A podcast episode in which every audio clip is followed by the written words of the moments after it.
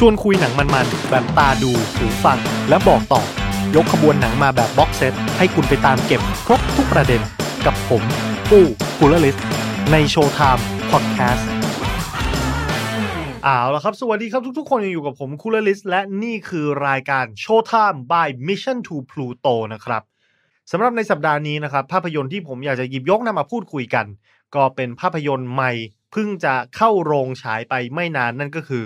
Mortal Kombat นั่นเองครับ ถ้าจะให้เล่าประวัติความเป็นมาของมันเนี่ย จริง ๆ แล้ว Mortal Kombat เป็นหนังที่สร้างจากวิดีโอเกมนะแล้วก็นี่ก็ไม่ใช่ภาคแรกของมันด้วย ภาคแรกเนี่ย ถูกสร้างขึ้นในปี 1995 โดยผู้กำกับที่หาได้ใช่ใครอื่นไม่ พอ W. Anderson จากมหากาบ Resident Evil ทั้ง 7 ภาคและ Monster Hunter ด้วยนะ ซึ่งล่าสุดก็เพิ่งเข้าฉายไปเมื่อปีนี้นี่เอง ส่วนผู้กำกับในภาคนี้เนี่ย เปลี่ยนคนไปแล้วนะครับ ไม่ใช่พอ W. Anderson นะแต่เป็นไซมอนแมคควอยนะครับ ซึ่งพอเราพูดถึงคำว่า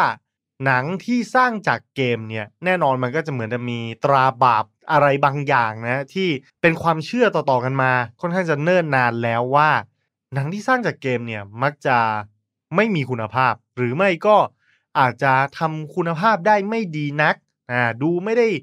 สนุกมากไม่ได้ลงทุนมากหรืออะไรทำนองนั้นนะครับ และถ้าเราจะมาพูดถึง Mortal Kombat ในภาคนี้ มันยังเป็นเช่นนั้นตามคำสาปอยู่หรือไม่คำตอบก็คือ มันก็ยังเป็นเช่นนั้นอยู่นั่นแหละครับ เอาละรายละเอียดเนื้อหาว่ามันจะเป็นอะไรยังไงบ้างเนี่ย เดี๋ยวเรามาเข้าในส่วนของเนื้อเรื่องกัน แต่ก่อนที่จะเข้าไปสู่ในส่วนของเนื้อเรื่องนั้น ก็ต้องขอเตือนท่านผู้ชมทุกคน อย่างที่ผมได้พูดอยู่เป็นประจำในทุกตอนนะครับ ใครที่อยากจะเสพอรรถรสของหนังด้วยตัวเอง ก็หยุดพอดแคสต์นี้ไว้ก่อน แล้วก็ไปดูหนังไซต์เรียบร้อย หลังจากนั้นเรามาคุยกันในช่องคอมเมนต์นะครับ เอาล่ะ เรื่องราวของ Mortal Kombat นั้นเป็นอย่างไร จริง ๆ ก็ต้องบอกว่าพล็อตมันเนี่ย บางเหมือนกระดาษเลยนะ คือมีเนื้อหาค่อนข้างจะน้อยมาก มันเป็นเรื่องที่ก็อิงจากเกมนั่นแหละเป็นส่วนใหญ่ก็คือในจักรวาลนนี้เนี่ยมันจะมีเหมือนกับโลกหลายหลายๆใบนะ ซึ่งโลกของเรานั้นเนี่ยมีชื่อว่า Earth Realm นะครับ ก็คือเป็นพิภพโลกของเราเนี่ย แล้วก็จะมีโลกของฝั่งผู้ร้ายที่เขาชื่อว่า Outworld อยู่มาวันหนึ่งวันดีคืนดีเนี่ย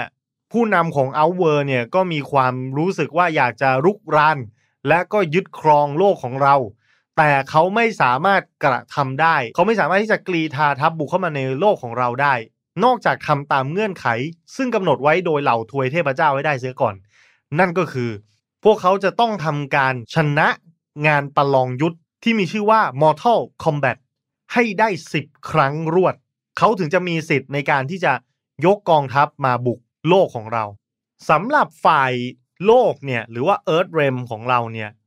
จะมีผู้นำคนหนึ่งคือเทพเจ้าสายฟ้าไรเดนจะเป็นคนที่คอยตามหาแล้วก็คัดเลือกนักสู้ที่มีความสามารถที่มีศักยภาพ ออกไปต่อสู้ในทัวร์นาเมนต์ Mortal Kombat ในขณะที่ฝ่าย Outworld เนี่ยก็จะมีพ่อมดที่มีชื่อว่า Shang Tsung ครับเป็นหัวเรี่ยวหัวแรงในการที่จะรวบรวมนักสู้ของ Outworld ให้มาเจอกับนักสู้ชาวโลก และตามเนื้อเรื่องในภาพยนตร์และเกมนั้นเนี่ยการต่อสู้ที่เป็นงานศึกชิงเจ้ายุทธภพที่มีชื่อว่า Mortal Kombat นะฝ่ายโลก ซึ่งทุกครั้งก็จะต้องคัดเลือกเอาผู้กล้า เอานักสู้ที่เก่งกาจที่สุด เพื่อเป็นตัวแทนหมู่บ้าน ไปปกป้องโลกของเราเนี่ยก็แพ้รวดมาตลอดถึง 9 ครั้งด้วยกันนะก็ไปแพ้นักรบของฝ่ายเอาเวอร์เนี่ย9ครั้งรวดแล้ว ครั้งนี้จะเป็นครั้งสุดท้ายที่จะต้องชี้ชะตาของโลกใบนี้กัน หนังมันจะเริ่มจากการที่ว่าถ้าเราพูดถึงการยึดครองโลกตามทำนองครองธรรมตามวิธีการที่ถูกต้องแล้วเนี่ยก็จะเป็นอย่างที่ผมได้อธิบายไปก็คือ มันจะต้องมีการชนะทัวร์นาเมนต์ Mortal Kombat 10ครั้งรวดใช่ไหมฮะ แต่ทีนี้เจ้าผู้ร้ายของเรื่องก็คือแชงซองเนี่ยใช้วิธีคิดไม่ซื่อ นั่นก็คือแทนที่จะมีการจัดทัวร์นาเมนต์ครั้งที่ 10 และมีการชี้แพ้ชนะแตกหักกันในทัวร์นาเมนต์นั้น คือเอาคนมาสู้กันตามปกติตามกติกา แต่เขาเลือกที่จะไม่ใช้วิธีนี้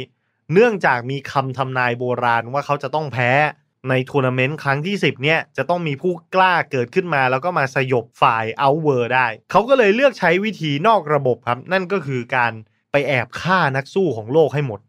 ซึ่งมันผิดกติกานะ แล้วการไปแอบฆ่านักสู้ของโลกเนี่ยก็คือใช้วิธีส่งมือสังหารไป ส่งยอดฝีมือไป แล้วก็ไปโจมตีเขาโดยที่เขาไม่รู้ตัวว่าเขามีสิทธิ์ที่จะเข้าร่วมในการต่อสู้เหล่านักสู้ที่เป็นชั้นหัวกะทิของโลก ในหนังปูเนื้อเรื่องมาว่า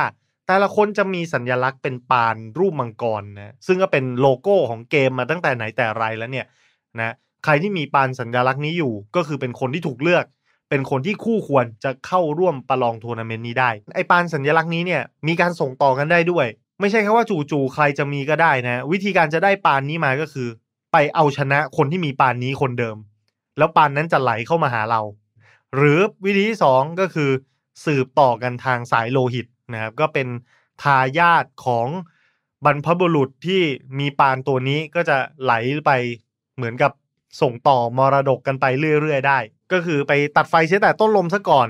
ถ้าเกิดว่าคนพวกนี้ไม่ได้เข้าทัวร์นาเมนต์ซะมันก็จะไม่เกิดทัวร์นาเมนต์หรือคนที่เข้าทัวร์นาเมนต์มามีฝีมืออ่อนๆเขาก็ชนะได้อย่างง่ายดายอะไรทำนองนี้ มือสังหารที่เก่งกาจที่สุดที่ตัว Shang Tsung ส่งมาในโลกของเราเนี่ย ก็คือ Sub-Zero ครับ หรือว่า Bi-Han เป็นผู้ที่มีความสามารถในการใช้น้ำแข็งเป็นอาวุธ ก็ปั้นน้ำแข็งเป็นนู่นเป็นนี่เป็นดาบ ยิงออกมาเป็นพลังได้อะไรแบบนี้นะ แต่ตัวละครตัวนี้เนี่ยเป็นตัวละครสำคัญที่มีผลกับพล็อตเล็กน้อยนะผู้กำกับมีการอ่อยเยือเอาไว้นิดหน่อย เพราะว่าสำหรับคนที่เล่นเกมจะทราบว่าซับซีโร่มีสองคน เป็นพี่น้องกัน คนโตชื่อบีหาน คนน้องชื่อกุยเลี้ยง และตัวที่โผล่ในหนังภาคนี้คือคนพี่นะครับ Sub-Zero พยายามที่จะมาฆ่า Cole ซึ่งเป็นพระเอกของเรื่อง แต่ว่าทำไม่สำเร็จ เพราะว่าแจ็คซึ่งเป็นคู่หูของ Sonya เนี่ย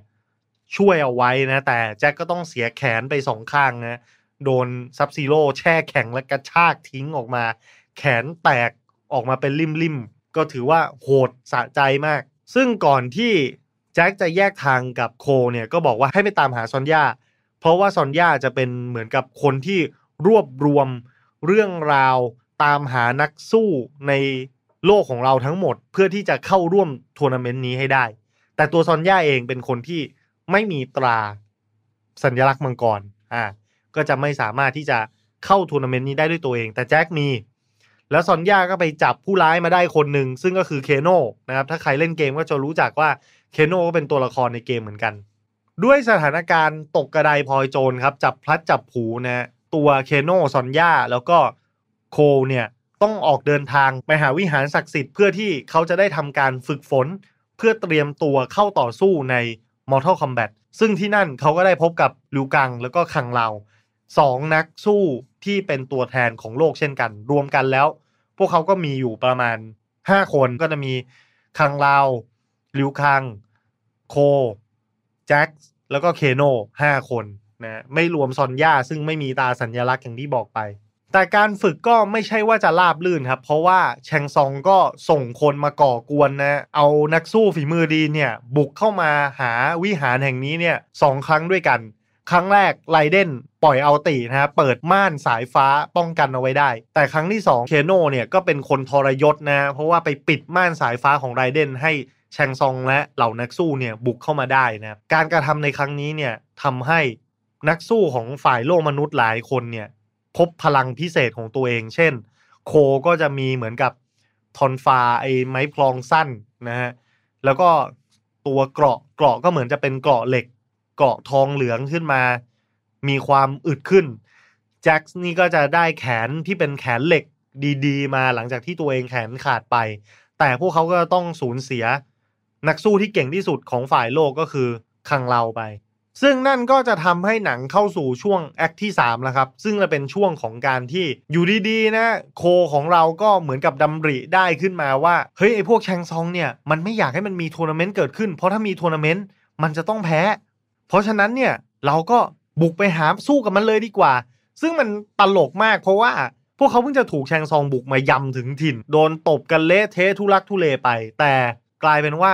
พอตัวละครบางคนแบบปลดล็อกพลังพิเศษแล้วเนี่ย ก็สามารถที่จะบุกไปเอาเวอร์ไปต่อสู้กับนักสู้คนอื่น ๆ ได้เลยโดยตรง ซึ่งผมก็ไม่เข้าใจเหมือนกันเพราะว่าพอดหนังมันพยายามจะบอกว่าไอการกระทำนอกกติกาแบบเนี้ยมันทำไม่ได้ ฝ่ายเอาเวอร์เนี่ยไม่ควรจะส่งนักสู้มาลอบฆ่านักสู้ของฝ่ายโลก แต่ฝ่ายพระเอกทำมั่งก็ไม่เป็นไรนะก็ถือว่าเป็นการ เอาคืนที่สาสมและเหมาะสมดีแล้ว ซึ่งก็แน่นอนเมื่อเหล่าพระเอกได้รับการฝึกฝน แล้วก็ปลดล็อกพลัง ultimate กันมาเรียบร้อยแล้วเนี่ย ฝ่ายศัตรูก็ต้านทานไม่ไหวครับ ยกเว้นคนที่เก่งที่สุดของฝ่ายเอาเวอร์นั่นก็คือ Sub-Zero ครับ แต่มันมีคนที่ฝีมือสูสี พอฟัดพอเหวี่ยงกับ Sub-Zero ที่สุดในจักรวาล Mortal Kombat นั่นก็คือ Hanzo Hasashi หรือ Scorpion ด้วยความที่เขาเป็นนักสู้เป็นนินจาที่เก่งกาจมาก ๆ ตัว Sub-Zero เนี่ยก็เลยไปลอบสังหารเขาเมื่อนานมาแล้วนะ และทายาทของฮันโซอาซาชิเนี่ยก็สืบทอดต่อเนื่องกันมา จนกระทั่งทายาทคนล่าสุด ก็คือตาโคพระเอกของเรานี่แหละ ซึ่งก็ได้รับสืบทอดอาวุธที่เป็นเอกลักษณ์ที่สุด ของสกอร์เปียนมาด้วยนั่นก็คือเหมือนว่าเป็นมีดคูไนนะเป็นมีดซัดของนินจาเนี่ยจังหวะที่ซับซิโร่สู้กับโคนเมื่อเลือดของทายาท Scorpion ได้สัมผัสกับอาวุธ ก็สามารถเหมือนกับดึงวิญญาณของ Scorpion จากภพอื่นกลับมาได้ฮะก็เลยเกิดฉาก fight ที่แบบว่าเท่สุดๆของหนังที่เป็น Scorpion สู้กับ Sub-Zero ครับซึ่ง Scorpion ก็เป็นฝ่ายชนะทำให้ผู้กล้าจาก Earthrealm โลกของเราเนี่ยสามารถที่จะหยุดยั้งนักสู้ของเอาเวอร์ได้ทั้งหมดเลย แต่ถ้าสังเกตตั้งแต่ต้นจนจบเรื่องราวทั้งหมดนี้ ยังไม่ได้เข้าสู่ทัวร์นาเมนต์ Mortal Kombat เลยนะครับ คือมันเป็นการสู้กันนอกรอบ ส่งมือสังหารมาฆ่าบุกไปหาเขาเองอะไรเงี้ย คือยังไม่ได้มีการแข่งทัวร์นาเมนต์เกิดขึ้นเลย เพราะฉะนั้นถ้าหนังเรื่องนี้ทำรายได้ เป็นที่น่าพอใจ คิดว่าน่าจะเกิดภาค 2 อย่างแน่นอน ก็จะมีนักสู้หลาย ๆ ตัว เพราะว่า character ของ Mortal Kombat มันก็มีเยอะมาก ๆ นะครับ แล้วเนื้อเรื่องภาคนี้มันเป็นการ reboot จักรวาลด้วย เพราะฉะนั้นยังมีตัวละครที่เขาเลือกเล่นได้อีก เยอะแยะไปหมด แล้วก็คิดว่าภาคหน้าก็คงจะอาจมีอะไรที่สมส่วนกลมกล่อมมากกว่านี้สำหรับส่วนตัวแล้วผมรู้สึกยังไงกับหนังเรื่องนี้ ผมมีความรู้สึกว่าถ้าคุณเป็นแฟนเกม คุณจะฟินกับมันค่อนข้างมาก คือจริง ๆ แล้วเนี่ยก็จะต้องบอกว่าจากตัวหนังภาค original ปี 95 กับในปีนี้ 2021 เนี่ย ผมว่าธีมมันก็มีหลาย ๆ อย่างที่เปลี่ยนไปพอสมควร อย่างตัว original เนี่ยเราจะไปให้ความสำคัญและ airtime กับ character 3 ตัวหลักที่นับว่าเป็นตัวเอกก็คือจอห์นนี่เคจ ลิวกัง แล้วก็ซอนยาเบลดนะก็ถือว่า 3 คนนี้เนี่ยเป็นตัวเอกของเกมในยุคนั้น แล้วก็เอามาเป็นตัวเอกของหนังด้วย แต่พอการเวลามันผ่านไปผ่านไปนานๆเนี่ย กลายเป็นว่าคนที่โดดเด่นและเหมือนจะเป็นไอคอนของ Mortal Kombat กลายเป็นตัวละครอย่างสกอร์เปียนนะครับก็คือจะเป็นนินจาใส่ชุดสีเหลืองๆแล้วกลายเป็นแฟนเกมนะ ซึ่งในช่วงภาคแรกๆ ภาคหนึ่งภาคสองเนี่ยเกมในยุคนั้นเนี่ยมันใช้กราฟิกที่สร้างจากการจับภาพคนแสดงจริง ๆ นะ เอาคนมาแต่งตัวเป็นนู่นเป็นนี่ แล้วมันตลกมากตรงที่ว่า ตัวละครอย่างสกอร์เปียนซับซีโร่เนี่ย คือเป็นตัวละครตัวเดียวกันเลย แต่เปลี่ยนสีชุด คือคนนึงเป็นสีเหลือง และอีกคนนึงเป็นสีฟ้าเท่านั้นเอง และอย่างที่บอกว่ามันพอมันเปลี่ยนตัวเองมาเป็นชุดปัจจุบันเนี่ยโฟกัสมันไม่ได้ไปอยู่ที่ตัวละครชุดเดิมแล้วนะลิวกังในภาคนี้เนี่ยเหมือนกับเป็นตัวพระรองเลยอะ่ะ คือไม่ใช่เป็นตัวพระเอกแล้วนะถูกลดบทบาทลดความสำคัญลงมานะถามว่าจุดเด่นของหนังเรื่องนี้อยู่ที่ไหน อืม ผมคงบอกว่ามันเป็นหนังที่ค่อนข้างจะดึงเอาเอลเมนต์ต่างๆ ของเกมออกมาได้ค่อนข้างจะดีมากนะ ในขณะเดียวกันมีหลายๆช็อตหลาย ๆ บทพูดหลาย ๆ ลาย ที่เหมือนกับทำเป็นการทำให้คนคิดถึงหนังตัวภาคแรกด้วย ก็คือเป็นที่ทราบกันว่า Mortal Kombat เนี่ย คือมันจะมีความโดดเด่นอยู่ที่ การต่อสู้ที่ค่อนข้างจะดุเดือดนะครับแล้วก็มีช็อตสังหาร ที่ชื่อว่า Fatality เนี่ยที่โหดๆนะครับ ในหนังภาคนี้ใส่มาแบบอัดแน่นเต็มเปี่ยมให้ความรู้สึกแบบว่าดิบๆ เหมือนกับจุดขายของเกมจริง ๆ ก็คือความกอคือความแบบดูดุเดือดเลือดสาดเหลือเกินอะไรทำนองนั้น มีการหยิบลายพูดออกมา ดึงออกมาจากในเกมเลย flawless victory your soul is mine finish him คือจังหวะที่ใส่วิธีที่ใส่ มันไม่เขิน ดูแล้วมันไหลลื่นนะมันไม่ได้รู้สึกว่าขัดแย้งแบบดูแล้วแบบรู้สึกแบบตลกหรือว่าแบบครินช์มาก มันมีจุดที่แตกต่างระหว่างหนังตัวปัจจุบันกับออริจินอลหลายอย่างเลยอย่างเช่นระบบอาคาน่ามั้งถ้าผมจำชื่อเรียกในหนังไม่ผิดนะอาคาน่านี่หมายความว่า ตัวนักสู้ทุกคนจะต้องมีพลังพิเศษ อะไรสักอย่างหนึ่ง บางคนก็จะแบบยิงลูกไฟได้อะอย่างลิ้วคังอย่างนี้ อย่างคังเราก็จะใช้หมวกที่มี เป็นเหมือนกับใบเลื่อยอ่าก็ใช้ตัดนู่นตัดนี่ได้แบบมีความคมกริบมากๆ ซึ่งพลังต่างๆ เหล่านี้เนี่ยจะต้องฝึกฝนเพื่อที่จะได้มันมานะอันนี้ก็ถือว่าเป็นเรื่องใหม่ที่ไม่เคยมีมาก่อน สรุปแล้วคุณควรจะดูหนังเรื่องนี้หรือไม่นะครับ ผมมองว่า ถ้าคุณเป็นแฟนเกมคุณต้องฟินมากแน่ๆอย่างที่บอก หรือถ้าคุณเป็นคนชอบดูหนังแอคชั่นผมคิดว่าก็เป็นอะไรที่ดูพอจะได้ครับ ก็ไม่ได้ถึงกับ แย่มากมันก็มีฉากสนุกสนุกอะไรอยู่ แต่อย่าไปถามหาเหตุผลอะไรกับมันเลย เพราะว่ามันค่อนข้างจะเป็นหนังที่เนื้อเรื่อง แทบจะไม่มีอยู่แล้วนะ แล้วก็ไม่ค่อยสมเหตุสมผลเท่าไหร่ด้วย ก็ประมาณนี้แล้วกันก็ถือว่าดูได้เพลินๆสำหรับ Mortal Kombat นะครับ ถ้าใครที่ชื่นชอบก็ไปดูในโรงกันด้วยนะ สนับสนุนธุรกิจ กันสักเล็กน้อย ซึ่งตอนนี้ผมก็ไม่รู้เหมือนกันว่าสถานการณ์โควิดนี่มันจะเอื้ออำนวยหรือเปล่า แต่ก็เอาเป็นว่าถ้ามีโอกาสก็อย่าลืมไปดูกันละกันนะครับ วันนี้ขอบคุณสำหรับการติดตาม แล้วพบกันใหม่คราวหน้าสำหรับวันนี้ สวัสดีครับ ชวนคุยหนังมันๆแบบตาดูหูฟังและบอกต่อ ยกขบวนหนังมาแบบ box set ให้คุณไปตามเก็บครบทุกประเด็น กับผมปู้คูลลิสใน Showtime Podcast